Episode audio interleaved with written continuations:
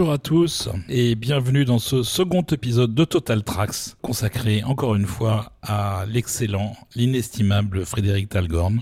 Le méconnu. Le méconnu, le garçon qui n'a pas forcément fait la carrière qu'il méritait de faire, mais qui n'a pas lâché tout de suite non plus, qu'on va pouvoir le voir dans ce second épisode. Donc si vous avez pu écouter le premier épisode, vous êtes déjà euh, je- normalement en théorie converti à la cause. Vous avez compris que Talgorn avait vraiment tous les éléments euh, en place et en main pour pouvoir s'adapter à tous les genres euh, filmiques et livrer des scores euh, d'une grande densité, comme dit Olivier.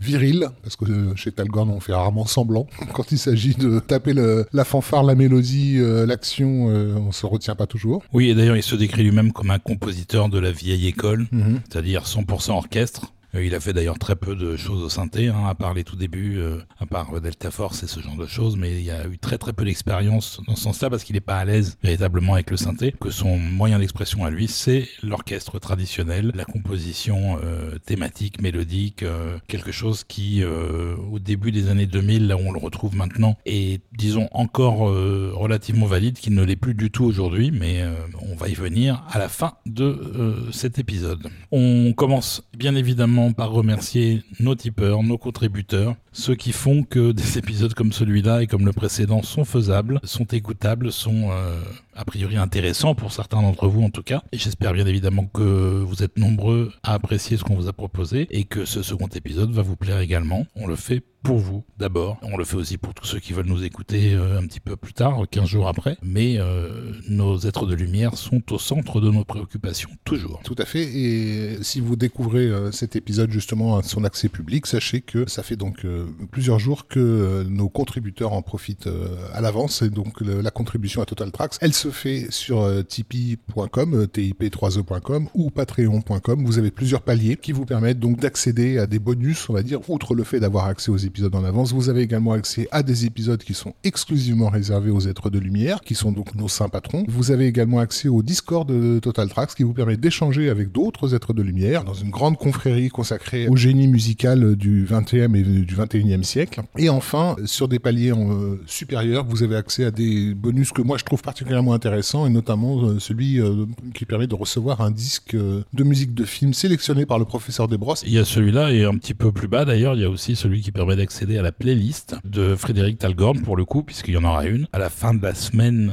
suivant la diffusion pour nos tipeurs de ce second épisode, vous aurez également une playlist avec le meilleur de Frédéric Talgorn. playlist que vous pouvez retrouver sur euh, La Grande Évasion, qui est la plus grande, la meilleure radio de musique de film au monde. Ce qui me fait penser donc qu'on a blasphémé dans l'épisode euh, précédent, puisque nous avons oublié notre euh, habituel petit tour sur lagrandeévasion.fr euh, pour savoir quel morceau jouer au moment où nous enregistrions. Donc voilà, faites-moi penser à ne pas reproduire cette malencontreuse et blasphémante erreur à la fin de cet épisode. Donc, euh, on en était où avec Talgorn exactement donc? On précise pour ceux qui nous écoutent et qui ont suivi l'épisode précédent qu'on a été accueillis euh, dans ce nouvel épisode avec un morceau de la librairie musicale. Tout à fait. Un des, euh, comme lui-même le dit, euh, 130 main titles qu'il a écrit et qui sont souvent présents sur les albums en deux ou trois versions. C'est-à-dire la version complète du morceau, elle peut faire 2, 3, 4, 5 minutes. La version d'une minute et la version de 30 secondes. Et c'est donc euh, des albums assez chargés euh, et il nous a été très difficile de faire une sélection, raison pour laquelle euh, le professeur Desbrosses s'est amusé à mixer un petit peu euh, différents morceaux. On aurait pu vous faire un épisode complet juste avec sa musique de catalogue en fait. Mais on vous encourage à aller découvrir ça par vous-même. Donc là, on est arrivé à peu près en 2003, 3. hein, dans ces eaux-là. Voilà. Ouais. Donc on est rentré au 21e siècle. La carrière donc américaine de Talgorn n'a définitivement pas décollé. Clairement pas, il va bosser régulièrement, mais pas des projets de profit très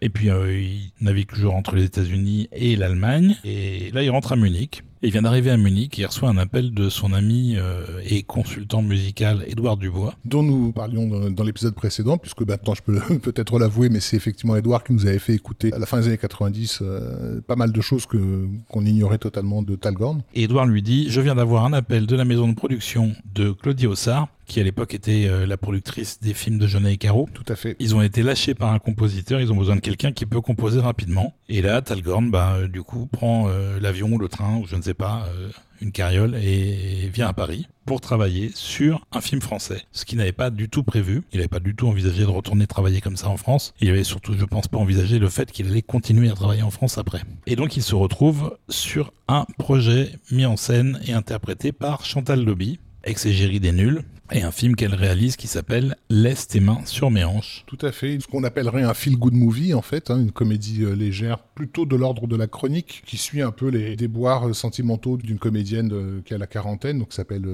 Odile Rousselet. Alors elle reprend le nom d'Odile de la Cité de la Peur. En fait, voilà, et Rousselet parce que c'est le président de, Canal, Plus, à l'époque où il a mis beaucoup en avant les nuls. Voilà, et qui avec ses copines décide de sortir un peu plus qu'elle ne le fait, enfin de se changer un peu les idées lorsque sa fille la quitte en fait pour aller vivre sa vie. Et en fait, euh, dans une fête foraine, elle va tomber euh, amoureuse d'un gars et c'était pas du tout prévu dans son plan de vie, on va dire. Et autour d'elle, en fait, les couples se font et se défont. Et en fait, on suit un peu ces couples euh, et leurs atermoiements. C'est un film plutôt sympathique. Personnellement, je l'ai pas vu. Et j'en suis d'autant plus surpris que c'est quand même grâce à toi, Olivier, que j'ai pu rencontrer Chantal Lobby. Je te rappelle, puisque tu m'avais emmené à une soirée.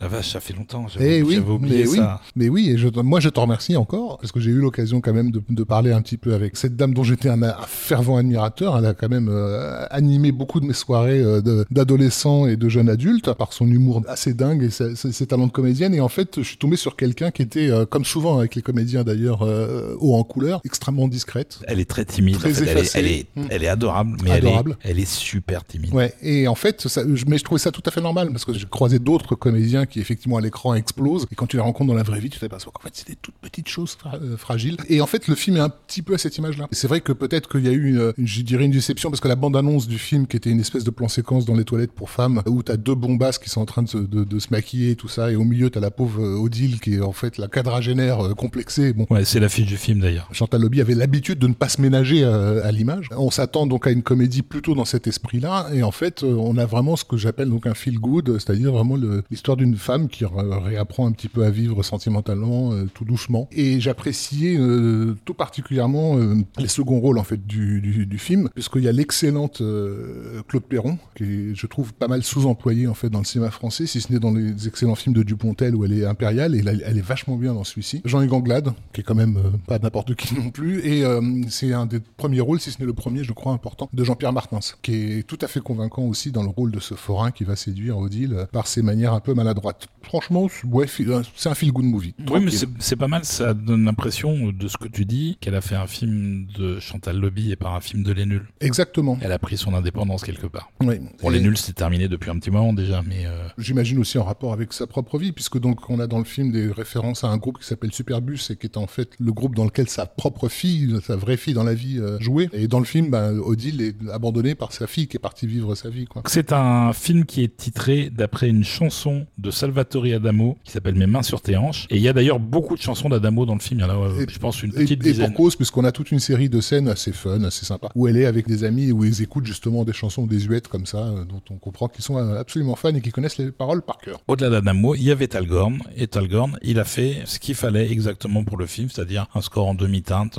un côté un petit peu tendre, un petit peu presque mélancolique par moment, mais aussi avec euh, des gentils envolées orchestrales. C'est pas très très épique, hein, euh, mais euh, il y a une certaine épaisseur, un certain corps à la composition qui est pas non plus super habituel dans les films français de cette époque-là. Donc encore une fois, il change complètement son fusil d'épaule, il change de style, il change de pays, mais il fait le job clairement au maximum quoi. Et je tiens à préciser juste avant qu'on lance le morceau que euh, même visuellement, il y a une certaine tenue au film et pour cause, puisque son chef opérateur, c'est Tetsuo Nagata, que j'avais repéré sur un incroyable moyen métrage de Yann Kounen qui s'appelle euh, Le Dernier Chaperon Rouge, qui avait fait une photo à la presque à la Alex Thompson, quoi, et qui d'ailleurs va rebosser avec Kounen sur euh, Blueberry et qui amène un côté un peu rose bonbon mais discret. C'est un film très doux, hein, Laisse mes mains sur tes hanches, et ça se voit justement dans les petites teintes de couleurs comme ça.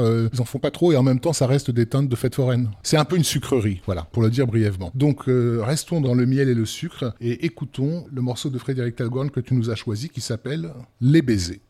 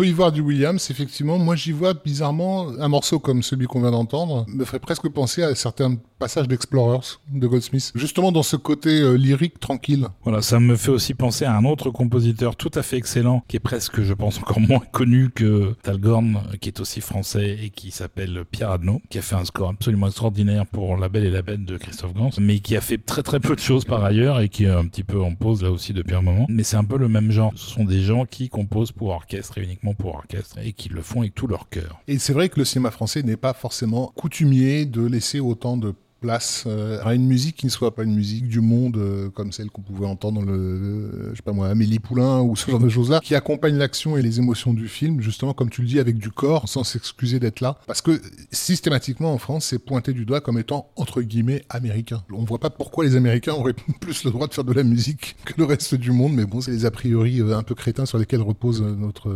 industrie. Voilà, et ils sont toujours présents hein, en 2023, mm. il n'y a aucun doute là-dessus. On peut pas en vouloir à Chantal Lobby de ne pas avoir rappelé Talgorn parce qu'elle n'a pas fait d'autres films depuis et quelque part c'est un peu dommage vu ce que tu disais de celui-là. Écoute, oui, hein, après c'est un film qui semble lui être très personnel donc euh, peut-être qu'elle n'a pas autant de choses à raconter sur sa propre vie, je sais pas. Encore une fois, c'est ce qu'on appelle un feel good movie. Voilà, vous allez vous coucher ensuite plutôt tranquille avec vos chaussons et votre bonnet et, votre petit thé de voilà, tisane de, de fin de soirée. Vraiment tranquille. Voilà, euh, mais cela dit, elle n'a pas refait d'autres films donc elle n'a pas pu reprendre Frédéric Talgorn, mais elle l'a conseillé à son grand ami Alain Chabat pour un film qu'il était en train de préparer à ce moment-là un film un peu préhistorique. Voilà. Qui s'appelle je le fais bien, hein Tu l'as fait super bien, j'aurais pas osé le faire. Moi, je vais l'appeler tout simplement RRRRRRRR, deux points d'exclamation. Trois points d'exclamation. Ah, pardon, trois points d'exclamation. qui était à l'époque une tentative de faire accéder la troupe des Robins des Bois qui cartonnait sur Canal+, et notamment sur la chaîne Comédie, au grand écran, en prenant bien sûr Alain Chabat, la réalisation qui lui-même avait magnifiquement accompli ce passage, on va dire, avec, euh, avec Didier euh, une dizaine d'années auparavant. Et Chabat qui, entre-temps, s'était distingué en réalisant ce qui reste encore aujourd'hui de très très très très loin le meilleur épisode d'Astérix, donc euh, Astérix Mission Cléopâtre. Tout à fait. Rare, comme tu dis, que je n'arrive pas à faire. Est-ce qu'on prend la peine de résumer euh, vaguement le film? Allez, allez, allez vaguement. Bon, ça commence par un résumé de l'histoire de Hamburger Hill, un événement particulièrement tragique de la guerre du Vietnam, je crois, avant d'avoir un carton qui nous dit ce film ne parlera pas de cet événement. Et on enchaîne sur une découverte de la Terre il y a 35 000 ans, à l'âge de pierre, où deux tribus voisines se font un petit peu la guerre à cause de leurs cheveux. À cause de leurs cheveux, parce qu'il y a les cheveux propres, parce qu'ils ont découvert le shampoing, et les cheveux sales, parce que non. Ils veulent le secret des shampoings. Les cheveux sales sont guidés par euh, Jean Rochefort et Gérard Depardieu. Tous les deux excellents, on a toujours plaisir à les voir, mais on va dire parfois un petit peu embarrassés parce qu'on leur fait jouer dans le film. C'est ça, et les cheveux propres, c'est euh, Chabat et les Robins des Bois. Et les cheveux sales envoient un espion, un undercover agent, euh, souvent la personne de, alors je sais pas comment elle s'appelle dans le film, mais en gros jouée par Marina euh, Foy. Elle s'appelle Guy. Bah oui, je suis con, il y a tout un gag autour de ça. Il y a tout un gag autour de ça parce que tous les cheveux propres s'appellent Pierre parce que c'est l'âge de Pierre. Donc quand ils se croisent, on tous, ils se disent bonjour Pierre, bonjour Pierre. Et ils n'arrivent pas à prononcer son nom, euh, qui, ça. Est, qui est donc euh, Guy. Voilà. Et le, truc qui me fait vraiment marrer dans le film, c'est l'intro, puisqu'il nous raconte en gros la vie animale de l'époque, avec les mammouths, les poulmoutes et les vermouths, entre autres choses. Il y a beaucoup de blagues sur les moutes. Par contre, le reste du film est pas drôle du tout, du tout. Il y a des idées, il y a de temps en temps un truc qui ressort mais euh, globalement c'est assez pénible à voir. Et personnellement, et c'est vraiment ça n'engage que moi, mais j'ai jamais été un grand fan des Robins des Bois. C'est un humour euh, évidemment euh, absurde qui, moi, je trouve, fonctionne sur euh, un format de sketch sur scène. Justement, tu joues l'absurdité jusqu'au bout. Mais enfin, le problème d'un film aussi, c'est qu'il faut construire un récit et que là, il n'y a pas grand-chose, on va dire, de dramaturgique à construire. Quoi. Oui, et puis c'est pas super écrit en termes de dialogue, à part quelques idées de temps en temps. Il y a vraiment pas grand-chose. Alors que je suis un fan hardcore des nuls, mais là, c'est pas un film des nuls. Et c'est un film qui, malgré son aspect, comment dire, euh, pas intimiste, mais presque, parce que c'est basiquement quand même des gens à moitié à poil euh, qui vivent euh, dans la nature ou dans des grottes, quoi. Mais ça, c'est surtout que ça a coûté bonbon. Et ça a coûté bonbon parce que c'est tournant des décor naturel avec des mecs en fourrure. Et le fric, on le voit pas dans le film. Non, bah non, clairement pas. Et d'ailleurs, le film se termine sur une image en synthèse d'un dinosaure. C'est littéralement Denver, le dernier dinosaure, mais en synthèse moche, mais très très moche, mhm. indigne du budget du film et de ce qu'il faisait à l'époque en termes de synthèse. C'est indigne de ce qu'il y a dans Abyss plus de dix ans avant. Donc, oui. En même temps, c'est excusé par le fait que ce soit une comédie et que du coup, un dinosaure qui se voit comme étant un effet spécial, c'est pas forcément un problème. Je sais pas, faudrait voir. Moi, je, connaissant Chabat, je serais pas étonné qu'il y ait une vague référence au film de Buster Keaton, The Stone Age de 1923. Ah, c'est possible. Hein. Voilà. Il y a beaucoup de références à beaucoup de choses dans le film. Le principe de The Stone Age, c'était justement le côté un peu anachronique d'hommes préhistoriques en, fourrure, mais qui se comportent presque comme des gens des années 20. Et ça a été tellement repris dans l'histoire. Même Mel Brooks l'a refait dans La folle histoire du monde. oui, bah, c'est aussi les, les pierres à feu, les Flintstones. Et je suis désolé, mais dans La folle histoire du monde, il y a aussi un dinosaure qui bouffe un des personnages et il est pas super bien fait non plus. Hein, donc, euh, voilà, non, non, mais il y, a beaucoup de références et Chabat est un garçon extrêmement cultivé, extrêmement amateur de cinéma, de bon cinéma. Oui. Il l'a démontré à maintes reprises. Le fait est que euh, ce film-là n'est pas euh, le meilleur de sa carrière comparé à des choses comme Didier ou ce genre de trucs. Pour l'anecdote, oui, d'ailleurs, amateur de bon cinéma, je me souviens d'une époque, ça peut paraître complètement aberrant aujourd'hui, hein, mais où Alain Chabat passait pour un, un peu un demeuré, on va dire, auprès d'une certaine intelligentsia française, parce qu'il aimait les films des frères Cohen. On est revenu de très très très loin. Voilà, il a toujours été très avide de découvertes de cinéma, ah, de tout ce qui venait d'étranger. Il a été sur les films de Hong Kong bien avant que ce soit la mode, etc. On est fan de Chabat, on est fan de Chantal Lobby, on est fan de Chabat. Hein. Alors là, pour le coup, le style euh, Vuiste tu vois, de Talgorn, il est adapté pour un film comme ça. Il est adapté, d'autant plus que Chabat est quelqu'un qui sait exactement ce qu'il veut en termes de musique. Et d'ailleurs, il a toujours eu une oreille pour la musique de film aussi, parce que quand on écoute les bandes son un peu improvisées, entre guillemets, de certains sketchs des nuls, il y avait du Williams, il y avait du Goldsmith, il y avait du Doris, il y avait des choses de l'époque que pour mettre euh, dans l'épisode, il fallait connaître le disque, il fallait savoir quel morceau utiliser. C'était pas un travail de monteur musique, c'était un travail qui était là à l'écriture du sketch. En fait. Je sais pas si c'est Chabat qui faisait les choix musicaux mais je me souviens effectivement Tarama et les mines du roi saumon, euh, on avait du Conan le barbare, mais c'est peut-être les membres de son équipe parce que moi j'avais croisé Faroudia et Chabat dans la rue et comme un, le jeune nerd euh, un peu boutonneux que j'ai été, j'ai rien trouvé de mieux que d'aller les voir en leur disant que l'album de Conan venait de sortir parce qu'à l'époque il n'existait pas en CD. et je leur ai sorti l'album tout content et ils m'ont regardé tous les deux en disant ouais c'est bien. Et je suis reparti avec mon disque. Donc Talgorn euh, accepte euh, joyeusement l'invitation de Chabat. Il regarde un petit peu quelques séquences du film et commence à penser à ce qu'il va faire, mais il compose pas véritablement. Il est plutôt en mode de pré-composition et il se retrouve avec un montage à peu près définitif. Il a deux semaines et demie pour écrire et orchestrer 55 minutes de partition, c'est quand même beaucoup. Mais il adore travailler avec Chabat parce que Chabat est très clair sur ce qu'il veut et une fois que les atmosphères, les grands axes sont définis, il laisse bosser encore une fois. Hein. Ils se sont mis d'accord sur quelques idées et après ils se sont trouvés à l'enregistrement. Entre les deux, il n'y avait pas d'interférence du tout. En plus, il a eu euh, des conditions euh, royales pour euh, enregistrer le score. Ça s'est fait à Londres. Il y avait un budget illimité. Enfin, c'était quand même une assez grosse prod. Donc, il a eu beaucoup, beaucoup de liberté. Et en plus, il est très content de ce qu'il a fait parce qu'il a eu des choses assez originales, des choses avec des petites percussions, des marimbas, des bruits un peu d'os, des choses comme ça. En plus d'un score quand même assez ample, qui est beaucoup plus ample finalement que ce qu'on a à l'écran. Et donc, on va écouter l'ouverture du film. Qui donne justement un peu une idée de cette ampleur que la musique apporte euh, à des images, ma foi, entre guillemets quelconques. En gros, des plans de grue euh, sur une nature euh, sauvage. Voilà, avec un éléphant déguisé en mammouth, quoi. C'est ça. Donc, comme le dit notre très cher Olivier, l'ouverture du film.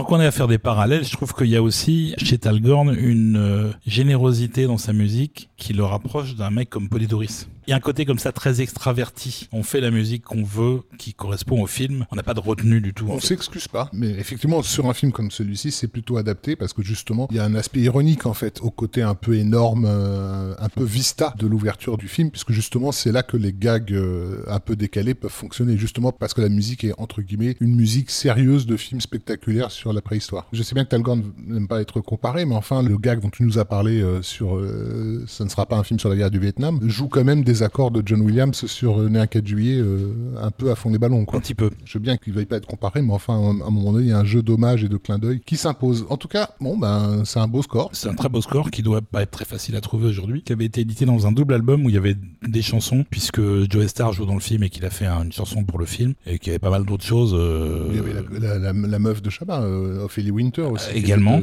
également, donc il y avait un, disque complet de chansons et un disque complet de score. Superbus, Superbus, Superbus euh. De la, fille de Chantal Lobby. Et donc, bah, ça fait deux films en France, et là il va en faire un troisième, et ça va continuer comme ça en fait. Le troisième, c'est un film de Jérôme Salle, qui est son premier long métrage. Jérôme Salle, c'est quelqu'un qui attache aussi beaucoup d'importance à la musique, puisque, alors je ne sais pas pourquoi il ne rappellera pas Talgorn après, mais euh, ces trois films suivants, qui sont Largo Winch 1 et 2 et Zulu, euh, sont mis en musique par Alexandre Desplat, euh, l'Odyssée également, et son tout dernier qui s'appelle Compromat est mis en musique par Guillaume Bruxelles. Donc c'est quelqu'un qui clairement a une oreille musicale assez pointue, et donc encore une fois assez inhabituelle en France. Et sur Anthony Zimmer, ils vont très bien s'entendre avec Talgorn. C'est quoi Anthony Zimmer Rafik? Je ne sais pas ce que c'est qu'Anthony Zimmer Olivier, parce que moi je ne regarde pas de films français comme tu le sais. Bah, je l'ai pas vu non plus, mais j'ai vu le remake, donc je peux quand ah même, ah oui, je peux quand même vous pitcher le film. The, the Tourist. The Tourist avec Angelina Jolie et Johnny Depp. C'était une belle catastrophe industrielle, cette histoire-là. Donc j'ai pas vu le film français qui est à l'origine de ce remake, mais c'est l'histoire d'Anthony Zimmer qui est un des plus grands criminels financiers du monde, euh, spécialisé dans le blanchiment d'argent. Il a fait de la chirurgie, il a changé de visage, plus personne ne sait à qui il ressemble. La police ne sait pas, la mafia russe qui essaie de le choper ne le sait pas, et sa maîtresse, jouée par Sophie Marceau, ne sait pas non plus à quoi il ressemble. Elle essaie quand même de reprendre contact avec lui et surtout de brouiller les pistes de tous ceux qui le cherchent. Et donc elle jette son dévolu sur des inconnus qu'elle fait passer pour Anthony Zimmer et sa dernière victime, c'est un certain François Taillandier, joué par Yvan Attal, qui va se retrouver dans une histoire pas possible alors qu'il a rien demandé à personne. Jérôme Salle a, un style de mise en scène de ce que j'ai vu, notamment sur Largo Winch, qui pour moi préfigure un peu euh, le modèle Netflix en fait de la façon de faire des films. Un peu tape à l'œil mais sans trop d'ampleur quoi. Ouais, je trouve. Donc euh, ça s'est bien passé avec Jérôme Salle et Talgorn. Le réalisateur a accepté la première idée musicale qui avait été jouée au piano et euh, ensuite il a pu décliner tout le reste de la partition sans aucune intervention encore une fois. Après ils n'avaient pas trop le temps d'en parler puisqu'il avait une semaine pour composer, orchestrer le score complet du film. Donc c'était un peu une difficulté pour lui. Mais comme il marche bien sous pression et qu'il estime que euh, ça peut lui permettre d'écouter le premier jet créatif et de pas remettre en question en fait la première idée et de se dire que c'est peut-être la bonne. Donc ça a plutôt bien marché, il s'est pas posé de questions et il a construit une partition euh, qui globalement euh, s'écoute très très bien en dehors du film. Dans le film, je ne l'ai pas vu donc je ne sais pas. Écoute, pour euh, insister sur l'importance de la musique de film, tu m'as envoyé donc la playlist de cet épisode. Je n'ai pas vu non plus le film Anthony Zimmer, mais en écoutant le morceau que tu as sélectionné et qu'on va écouter maintenant qui s'appelle À bout de souffle, mon premier réflexe ça a été, tiens, je suis curieux de voir ce film. Parce que c'est une musique qui est tellement chargée, qui porte tellement, euh, tellement exubérante pour le coup, qui te donne l'impression qu'il se passe 10 milliards de trucs, que tu dis, mais attends, ça a l'air d'être bien ce film-là. Donc voilà, avis euh, aux aspirants réalisateurs ou réalisateurs confirmés, une bonne musique peut littéralement donner envie, hors film, elle peut littéralement donner envie de découvrir le film dont elle provient. Donc on, s'écoute Anthony Zimmer? Voilà, donc c'est une séquence d'action. Il n'y en a pas beaucoup dans le score, hein. c'est euh, pas vraiment représentatif de l'atmosphère qui est plus pesante qu'énergie mais c'est une séquence d'action qui est bien fichue et assez originale et euh, assez américaine dans le style. À bout de souffle du film Anthony Zimmer.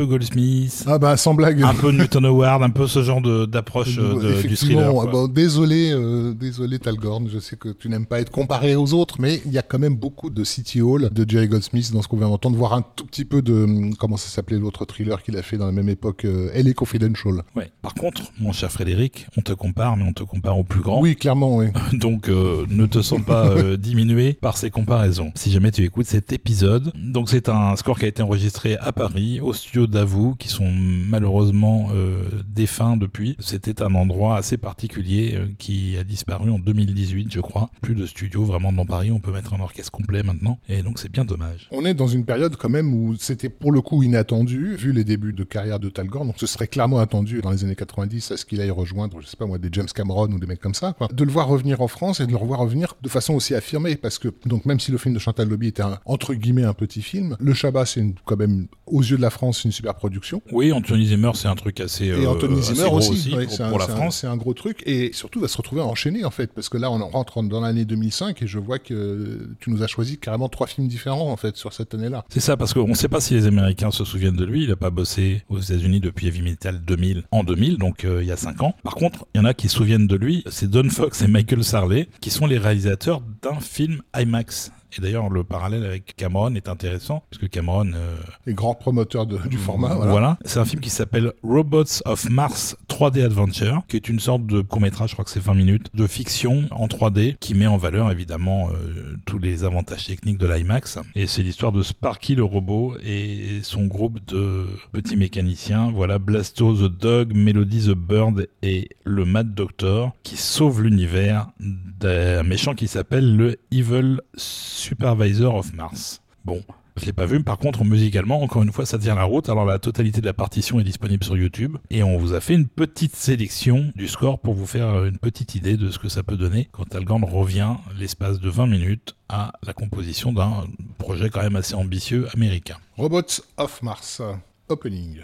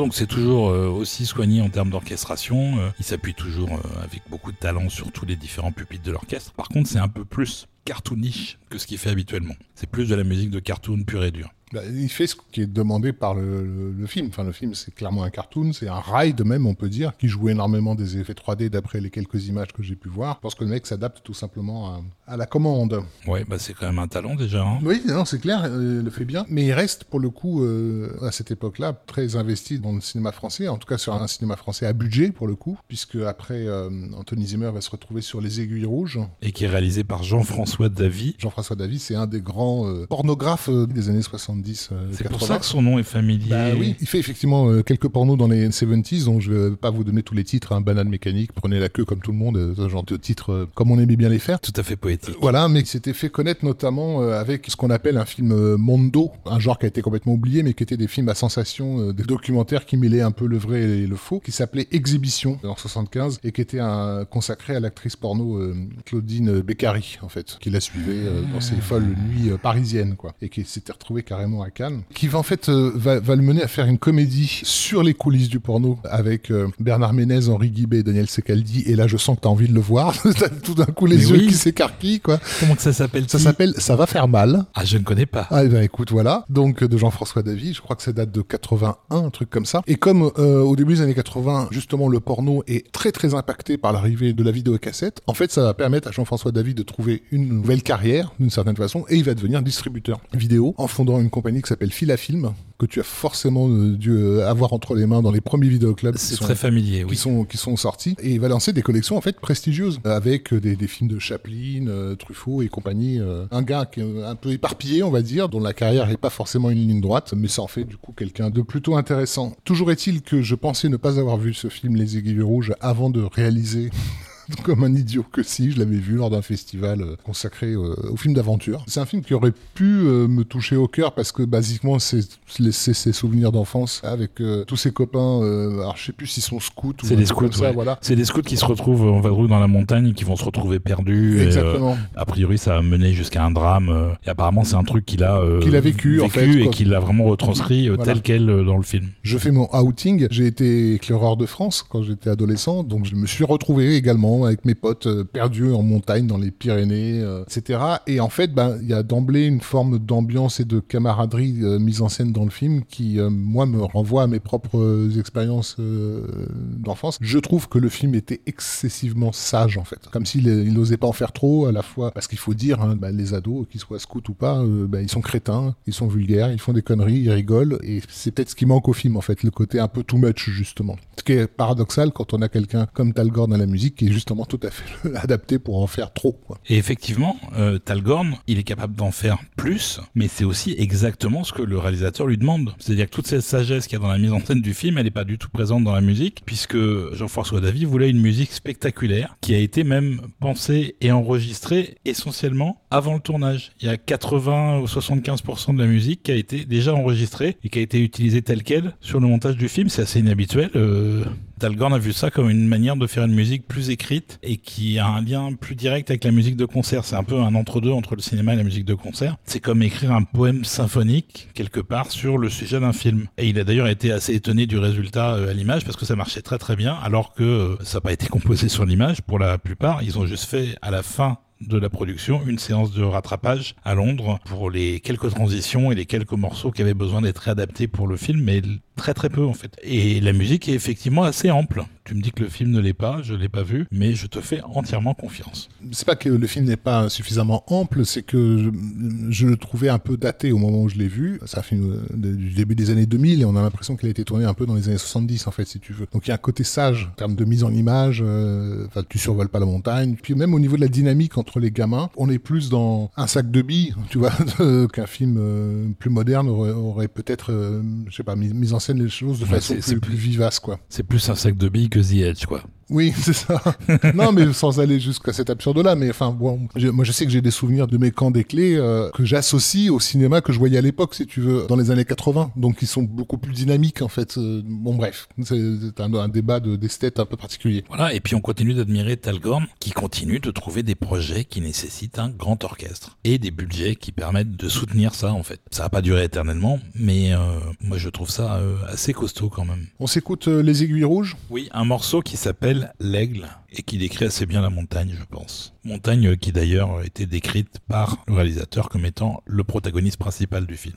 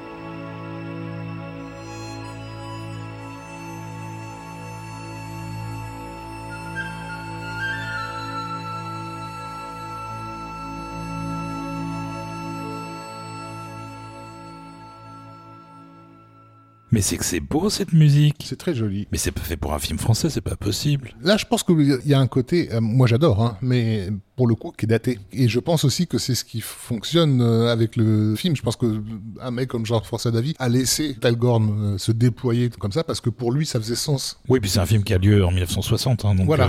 ça n'a pas dire non plus. Et je pense qu'il est rattaché à ses souvenirs de montagne. En tout cas, non, c'est très joli et on n'en fait plus des comme ça. Il s'arrête plus, et il s'arrête plus en France, avec souvent des jeunes réalisateurs ou des gens qui démarrent un peu dans le métier, mais qui veulent un son euh, peut-être plus traditionnel. Et là, c'est un film en 2006 de Lionel Delplanque qui s'appelle Président, qui est un film avec une intrigue assez compliquée de manipulation politique, etc. Avec euh, Albert Dupontel, Jérémy Régnier, Mélanie Doutet, Claude Rich et Claire Nebou. Je ne l'ai pas vu, ce que je regrette parce que j'aime beaucoup Dupontel, autant en tant qu'acteur qu'en tant que réalisateur, peut-être encore plus en tant que réal. Alors je ne l'ai pas vu non plus. Lionel Delplanque euh, nous avait absolument régalé avec un slasher français à la fin des années 90 qui s'appelait euh, Promenons-nous dans les bois. Ouais, ça je l'ai vu par contre malheureusement. Et ça aussi je l'ai vu.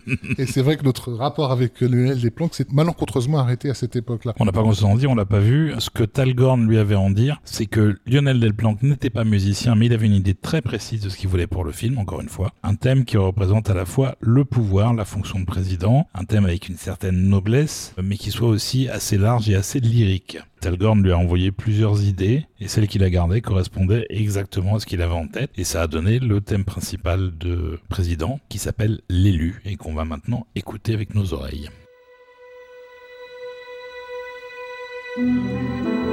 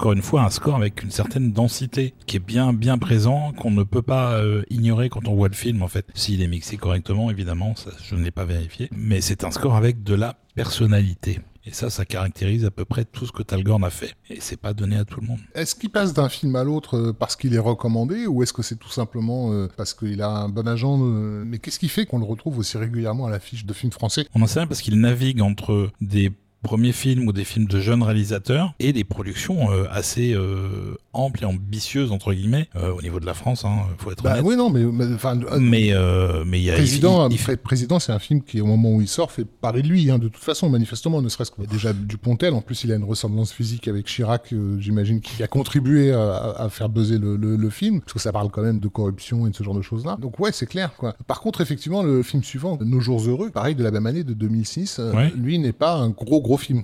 C'est pas un gros, gros film, c'est euh, une pure comédie pour le coup, parce qu'il avait déjà flirté avec la comédie, mais il y avait la comédie un peu folle dingue de Chabat, il y avait la comédie Douce sa mère de Chantal Lobby. Là, c'est une pure comédie, et surtout, c'est une excellente comédie. Et ça, c'est pas courant en France. Le film est super drôle tout du long. Tu l'as pas vu Non, je l'ai pas vu, mais par contre, euh, ce que je crois comprendre, c'est que c'est un peu le, comment dire, le l'an zéro du couple Toledano-Nakash, en fait, hein, qui vont cartonner euh, quelques années plus tard avec Intouchable. Voilà, ils avaient déjà fait un long avant. Je préfère qu'on reste amis. Voilà, et ça, c'est tiré d'un court métrage qu'ils avaient fait sur euh, bah, des souvenirs de jeunesse mhm. qui correspondent plus ou moins à la période où ils se sont rencontrés également, puisqu'ils ont été animateurs en colonie de vacances, et c'est à ce moment-là qu'ils se sont connus. Et comme ils étaient passionnés de cinéma, ils sont devenus devenu réalisateur. Et donc, ils ont fait un court métrage à partir de ces souvenirs-là, qui a été bien reçu. Et ils ont développé au final une adaptation en long métrage de leurs souvenirs de moniteurs de colonies de vacances. Et le film est drôle, Mhm. très drôle. Donc tu me confirmes qu'en fait, Nos Jours Heureux, c'est ce qu'auraient pu être les aiguilles rouges si euh, Jean-François David s'était lâché, en fait. Oui, sauf que Les Aiguilles Rouges, c'est pas une comédie. Non, mais dans le côté, justement, dans la mise en scène du groupe, bordel, que c'est que de laisser des, des gamins euh, un peu... Un Ça c'est clair, c'est un, bordel absolument infâme ce film, mais extrêmement maîtrisé, extrêmement écrit, avec des dialogues vraiment pointus, vraiment percutants, des personnages vraiment bien définis, euh, bien dessinés. Encore une fois, c'est une anomalie dans le cinéma français, mais c'est souvent le cas des films de Toledano et Nakash, parce que les mecs ont un œil euh, assez précis sur ce qu'ils font. Ben déjà une, un- de mise en scène, hein, parce que voilà, je me, je me souviens avoir euh, stupéfait euh, mon, es- mon estimé euh, collègue Daniel Schneiderman qui m'avait invité à venir parler d'Intouchable, connaissant mon général dégoût pour le cinéma français, et j'étais le seul euh, autour de la table à défendre les qualités esthé- esthétiques du film, justement parce qu'il y avait manifestement des gens qui regardaient des films qui avaient réalisé ce film-là. Alors il y a aussi des qualités esthétiques dans nos jours heureux, mais il n'y a pas que ça. Il y a un vrai euh, rythme euh, de comédie qui est extrêmement travaillé. C'est pas du tout euh, amateur en fait, Euh, et c'est pas du tout des trucs à l'arrache comme euh, Comme souvent euh, un film dont on parlera hein. un petit peu après, qui était une- la plus grosse production française de l'année, qui était censée être une comédie, Chut. mais qui n'est pas drôle. Euh, là, c'est vraiment très bien. Alors c'est avec euh, Jean-Paul Rouve, Marie-Lou Berry et Omar Sy, et une extraordinaire Joséphine Demeaux qui a un pétage de câble à un moment qui est absolument légendaire. Donc tous ceux qui ont vu le film s'en souviennent et ceux qui l'ont pas vu bah, vont le découvrir parce que franchement, je recommande un film français, ça n'arrive pas tous les jours. Profitez-en. Bon bah t'as gagné, je vais regarder euh, Nos Jours Heureux. En attendant, on va écouter le morceau final. On va écouter le morceau final. Talgorn est honnête, il n'y a pas beaucoup beaucoup de musique dans le film, il y a des chansons. Il y a assez peu de place pour la musique, mais il a beaucoup aimé encore une fois, donc c'est vraiment quelqu'un de sociable quoi, parce qu'il a beaucoup aimé travailler avec les réalisateurs. Et il est assez content d'avoir réussi à faire un dosage un peu délicat entre l'humour et l'émotion, les deux étant souvent assez présents en même temps dans le film. On écoute Nos Jours Heureux.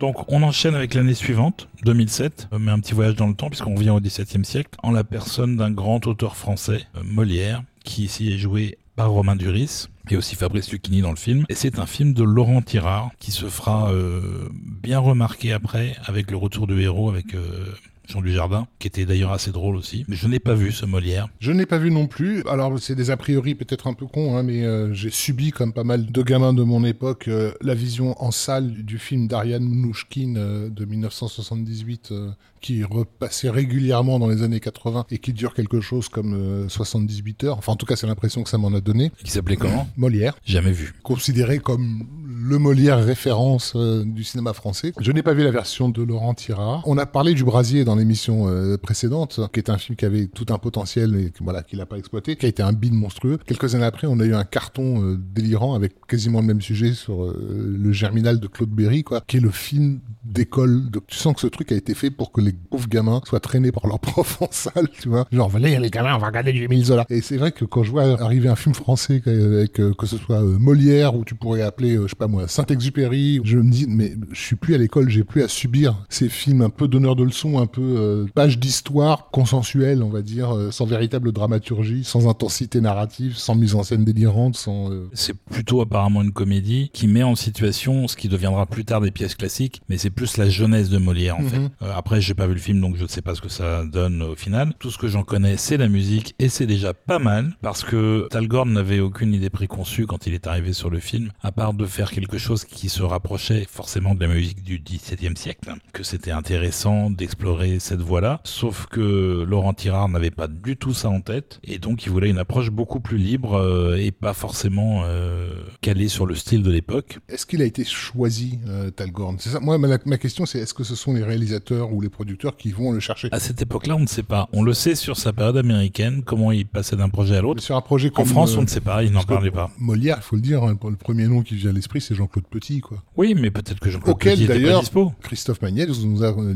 consacré deux épisodes de Total Tracks que vous pouvez écouter, qui sont sortis donc euh, cet été. Voilà. Et Jean-Claude Petit, c'est bien aussi. Pour moi, c'est vrai que Molière, ça sonne d'emblée comme la musique de Jean-Claude Petit, quoi. C'est vrai, après Cyrano, Molière. Mais peut-être que Jean-Claude Petit avait pas envie de se répéter, justement. Et donc, il lui fait écouter des musiques qu'il a faites pour The Wolf, des musiques de catalogue. Entre autres, un album qui, je crois, est le dernier qu'il ait fait, qui était à peu près à la même époque que le, le film, qui s'appelle Pastime, Past Lives. Et c'est devenu, en fait, une base parce qu'il y avait un arrière-plan un petit peu mélodiquement euh, proche du XVIIe siècle, sans pour autant un, un- truc euh, scolaire, en fait. Donc, ça a été leur base, et à partir de là, il a développé euh, quelque chose d'intemporel, en fait. Et au final, ça sonne très très bien, encore une fois, sur le disque, qui doit être un des rares qui est relativement facile à trouver. Il a été très très libre de faire ce qu'il voulait à partir du moment où ils sont tombés d'accord sur l'approche. Ok, on écoute ça. Générique de fin de Molière. Allez-y.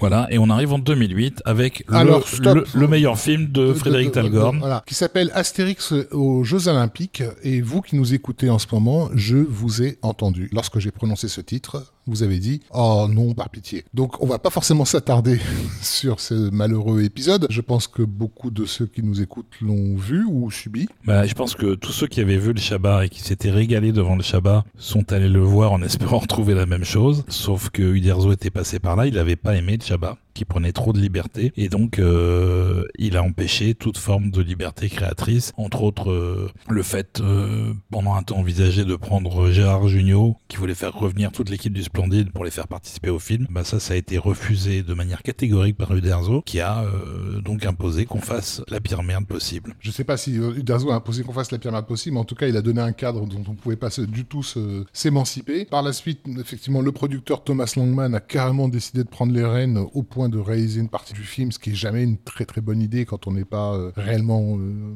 réalisateur. Enfin, tu vois, ça devient du, de fait un film de producteur avec genre j'ai besoin de telle scène, j'ai besoin de telle scène, j'ai besoin de telle scène. Thomas Langman, avec lequel d'ailleurs Talgorn n'a pas du tout travaillé. Il a travaillé qu'avec Frédéric Forestier, Alors, qui était le réalisateur initialement prévu sur le film. Et Forestier, lui, était connu comme étant quelqu'un qui maîtrise l'action, puisqu'il avait fait une comédie euh, qui s'appelait Le Boulet, qui avait quelques scènes d'action as- assez impressionnantes et rares dans le cinéma français, avec beaucoup d'effets spéciaux, ce genre de choses-là. Du coup, il semblait adapté à tout l'aspect, en fait, logistique de ces productions très, très, très lourdes. Évidemment, la maîtrise des effets spéciaux sur des Astérix, euh, il y en a énormément. Donc, en gros, Forestier, euh, lui, était adapté à, cet aspect-là. Mais du coup, c'est vrai que euh, n'y a pas d'identité dans le film. On ne sait pas qui est vraiment derrière la caméra à quel moment. C'est plus une série de, de sketchs qui visent à nous montrer le maximum de stars. Et le maximum de guests, de gens Voilà. qui ne sont d'ailleurs pas toujours comédiens, puisqu'il y a même Schumacher, je crois, qui est dans le, dans le film. Enfin, c'est un peu n'importe quoi. C'est exactement ce qui a été fait avec le dernier On aussi. a un certain Zinedine Zidane aussi. Aussi, voilà. On va passer assez vite sur ce moment euh, embarrassant de l'histoire du cinéma français. Voilà, par Mais contre, par contre, voilà,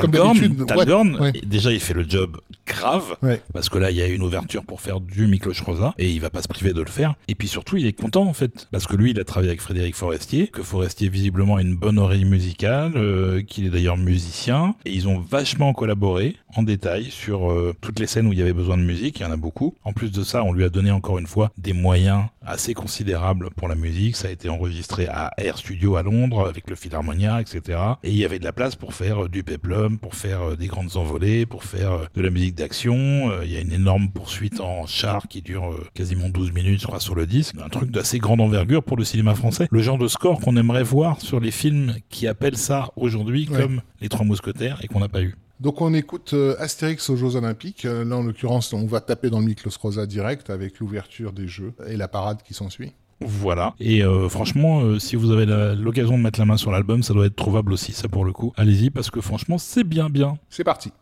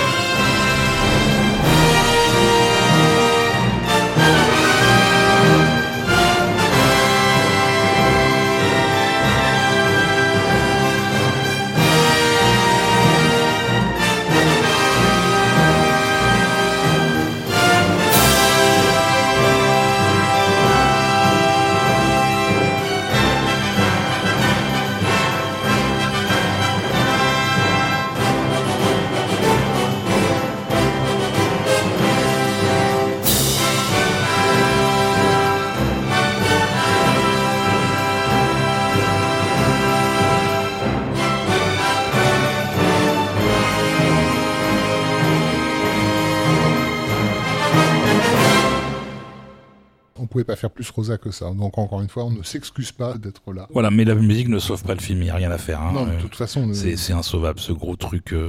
soyons positifs, continuons dans notre lancée parce qu'on écoute quand même de la chouette musique. Et retrouvons une grande star, deux grandes stars, trois grandes stars, qui sont pas des stars que j'ai tellement envie de voir au cinéma, mais bon, qui sont Cadmerade, Catherine Deneuve et Emmanuel Béard, pour un truc qui ressemble plutôt à une comédie que je n'ai pas vu. Tu l'as vu toi? Non, non, bah écoute, c'est là, en, en l'occurrence, le film c'est Mestar et moi de Laetitia Colombani. On est dans la paysannerie du cinéma mondial. je sais pas comment, comment dire, je suis désolé pour nos amis paysans, mais c'est même plus de la périphérie, quoi. C'est c'est- c'est- Voilà. c'est un cinéma qui existe, c'est sûr. Euh, je, je vois les affiches dans le métro et tout ça, mais c'est tellement loin de mes univers. C'est l'histoire de Cadmerade qui joue Robert, qui travaille comme agent d'entretien la nuit dans une agence artistique. Il est fasciné par trois actrices au point de devenir envahissant. Il les harcèle, il s'immisce dans leur carrière et parvient même à les réunir sur le tournage d'un film. Ah, bravo Et Olivier. À cette occasion, ces victimes découvrent que leurs tourments proviennent du même admirateur et elles décident alors de faire cause commune et de transformer son existence en calvaire. Et ben moi, c'est un pitch qui me plairait si c'était réalisé par les frères Cohen. Alors si vous voulez... Par euh, contre, Laetitia Colombani, beaucoup moins. Je vous donnerai l'adresse de l'appli qui vous permet de faire lire Wikipédia avec la voix du professeur Desbrosses et qui nous a permis donc de faire cette émission dès qu'on tombe sur un film français qu'on ne connaît pas. Par contre, c'est sur abonnement. hein. mais mais ça marche bien, ça marche bien, vous l'avez entendu. Hein. Mais Star et moi, un film que nous ne verrons jamais, ni toi ni moi. J'ai pas très envie. Par contre, euh, encore une fois, musique découverte sur YouTube, sur la chaîne officielle de Frédéric Talgorn. Et puis la musique, elle est bien. Allez, Voilà. on écoute ça. Donc c'est joli, c'est un peu ample, euh, et c'est parti. C'est l'ouverture.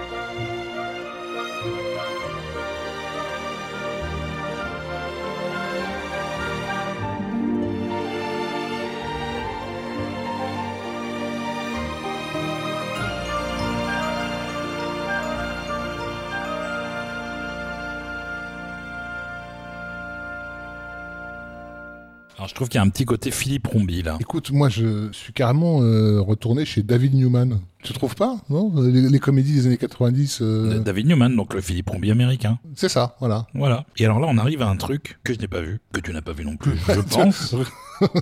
tu veux me faire rire ou Voilà. quoi Mais bien sûr que qui est euh, apparemment une sorte de crossover entre un film euh, dont on avait déjà parlé, qui était mis en musique par Erwan Kermorvan, qui s'appelle Big City, et un autre film qui n'est pas mis en musique par Erwan Kermorvan, mais euh, par Philippe Rombi dans sa nouvelle version, qui est La Guerre des Boutons. Bon, il a été aussi mis en musique en remake par Klaus Badelt. Euh, c'est moins glorieux. C'est un film qui s'appelle Les Enfants de Timpleback, réalisé par Nicolas Barry. Sauf que là, le score est absolument fou, vraiment fou. On va déjà resituer un peu le film quand même. Donc c'est l'histoire d'un village dans lequel les gamins se comportent assez mal. Du coup, les adultes décident de leur faire un- une mauvaise blague, Un mauvais tour. un mauvais tour, et de faire semblant de les avoir abandonnés. Ils font seulement semblant, sauf qu'en fait, ces adultes se font arrêter ensuite par des soldats parce qu'on les a accusés de vouloir euh, envahir je ne sais quoi. Ouais, le pays d'à côté. Enfin, c'est un truc un peu fantastique. Et du coup, ils laissent effectivement les enfants livrés à eux-mêmes. Donc ça devient un mélange effectivement garde des boutons, sa majesté des mouches et Voilà, compagnie, et les enfants vont constituer des clans euh, Voilà. avec différentes approches sociales et, et s'affronter. Ça va forcément finir en fight. Mhm. En tout cas, c'est ce qui est marqué sur l'affiche. Et il y a, euh, en fait, que ce soit Big City, que ce soit les enfants de Tippleback, je le précise pour nos amis euh, amateurs de vrai cinéma français, parce qu'il en existe, que tout ça est basé sur un film français qui a été absolument un énorme bide en France, mais qui est considéré, notamment aux États-Unis, comme un des plus grands films français de tous les temps. Il s'agit du Roi de cœur, le, le Roi de cœur de Philippe de Broca, un film de la fin des années 60, qui met en scène donc euh, un petit village français euh, uniquement peuplé de fous euh, échappés d'un asile. Donc avec tout le côté justement un peu communauté réorganisée à la va-vite, voilà. Et on vous parlera en détail du Roi de cœur le jour où on fera une émission consacrée à À, Georges à. Delerue, euh, magnifique partition pour le film, exactement. Tu disais que le score pour le coup est fou. On va Ouais, commencer c'est par écouter un morceau. c'est vraiment très très bien. On va écouter deux morceaux d'emblée, deux pièces complémentaires. Donc c'est super thématique. Il y a de l'action, il y a de l'aventure, il y a tout ce qu'il faut. Je sais pas comment il fait. Là pour le coup, je suis un peu dépassé parce que quand je vois le film, je me dis ça doit quand même pas être extraordinaire. Et ben musicalement, ça l'est. C'est un des meilleurs albums que j'ai de Talgorm. Donc euh, Ok, Voilà. je te fais confiance. on va enchaîner le générique et un morceau qui s'appelle Le combat. C'est parti. Les enfants de Timpleback.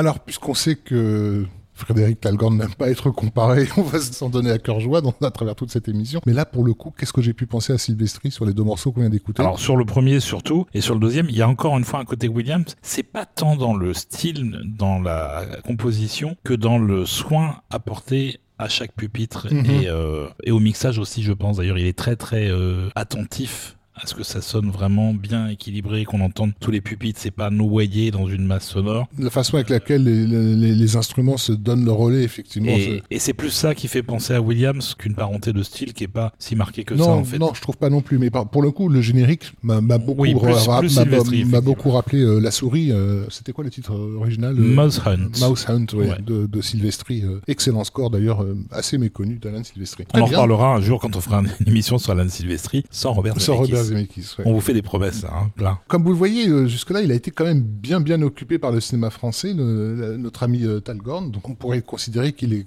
bien installé, qu'il est euh, demandé, qu'il fait partie des highlights euh, de, de la profession. Voilà, certains ne sont pas fidèles avec lui, certains autres le sont, en tout cas encore à l'époque, puisqu'il va retourner avec le duo Toledano-Nakash pour un autre film que j'ai également vu et qui est d'ailleurs également touchant, drôle. euh, ça s'appelle Tellement proche. C'est avec Vincent Elbaz, Isabelle Carré, François-Xavier Demaison, l'extraordinaire toujours Joséphine Demeaux et Omar Sy, encore une fois. Et c'est une histoire d'un broglio familial, une famille vraiment dysfonctionnelle, mais euh, qui génère euh, beaucoup d'éléments de comédie.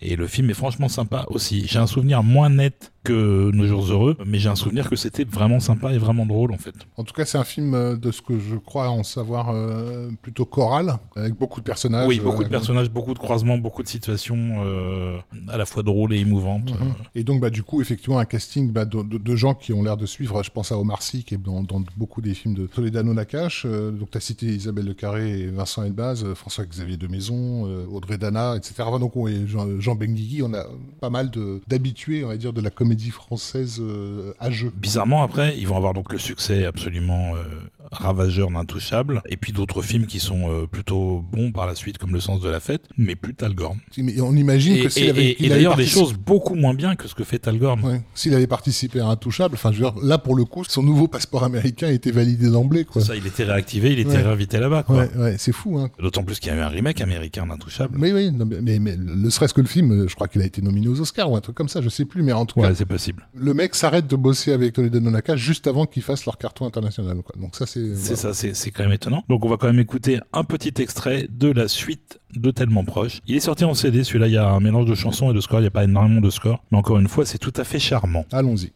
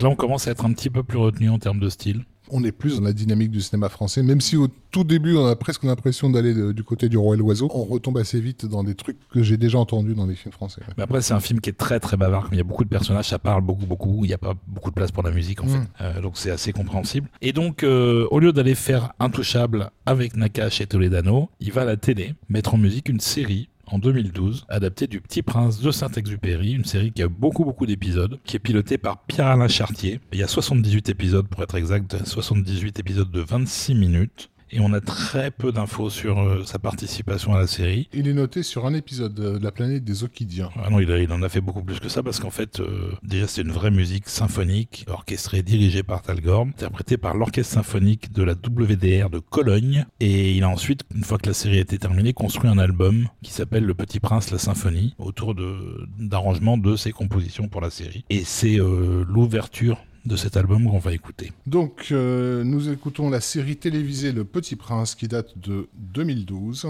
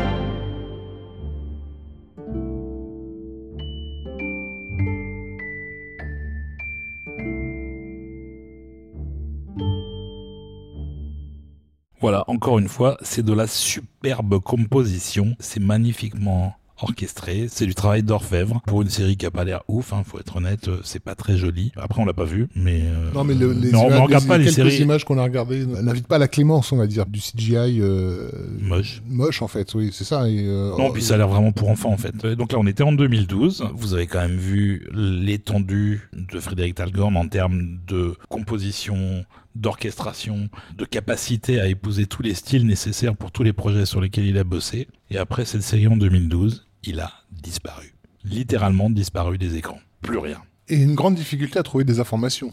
On ne sait pas où il habite, on ne sait pas ce qu'il est devenu, on ne sait pas pourquoi il a arrêté complètement, alors qu'il y avait clairement matière à faire. Euh, on ne sait même pas dans quel pays il est. on ne sait pas dans quel pays il est. On sait, on sait, on sait rien. On sait rien du tout. Si jamais il tombe dessus, si jamais il nous écoute, Frédéric, donne-nous des nouvelles. Ces deux épisodes sont une bouteille à la mer. On s'inquiète, on aime énormément ce que tu fais comme musique. Il a eu un accident de moto, il est devenu euh, non, mais viens faire un épisode avec nous, euh, viens à Paris, on te recevra avec plaisir pour parler de la musique des autres. Tiens, ça changera. Pour te comparer aux autres.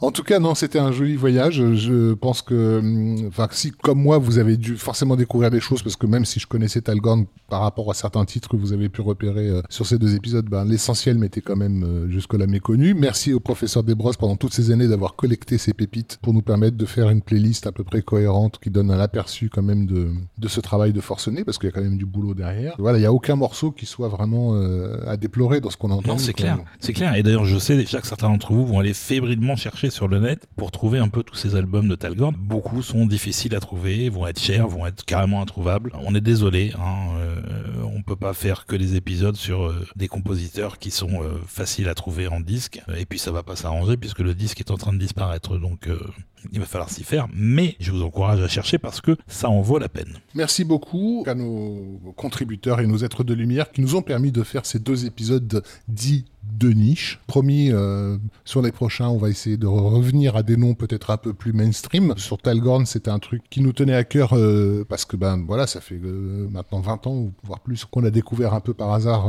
ce gars-là en se disant quand est-ce qu'il va exploser, quand est-ce qu'il va exploser, et finalement il n'explose pas. Mais en même temps, il continue à travailler. J'en profite maintenant, avant d'oublier, avant de blasphémer à nouveau, pour me rendre directement sur le site lagrandeévasion.fr. On peut le dire, la meilleure radio au monde consacrée à la musique de film. Donc euh, je redonne l'adresse pour ceux qui ne l'auraient pas noté. Vous êtes prêts? Ça s'appelle lagrandeévasion.fr tout attaché. Et au moment où nous enregistrons cette émission, nous entendons du François de Roubaix. Donc on est resté en France, figure-toi, avec la musique de l'homme orchestre, le morceau euh, répétition. Elle est très bien la musique de l'homme orchestre. Ouais, de François de Roubaix à qui on a consacré un très très chouette épisode de Total Tracks. Vous pouvez retrouver donc maintenant dans les 100 et quelques épisodes que nous avons déjà publiés grâce à nos êtres de lumière et contributeurs. Alors je redonne les adresses hein, pour contribuer, c'est tipeee, tip3e.com ou patreon.com et vous choisissez votre palier. Vous avez accès à plein de choses qui sont euh, exclusivement réservées à nos mécènes. Je me rends compte qu'on commence à avoir pas mal d'épisodes auxquels on peut faire référence dans les autres épisodes qu'on est en train de faire maintenant. Comme si on avait on a traité un tel et un tel et un tel et un tel. Et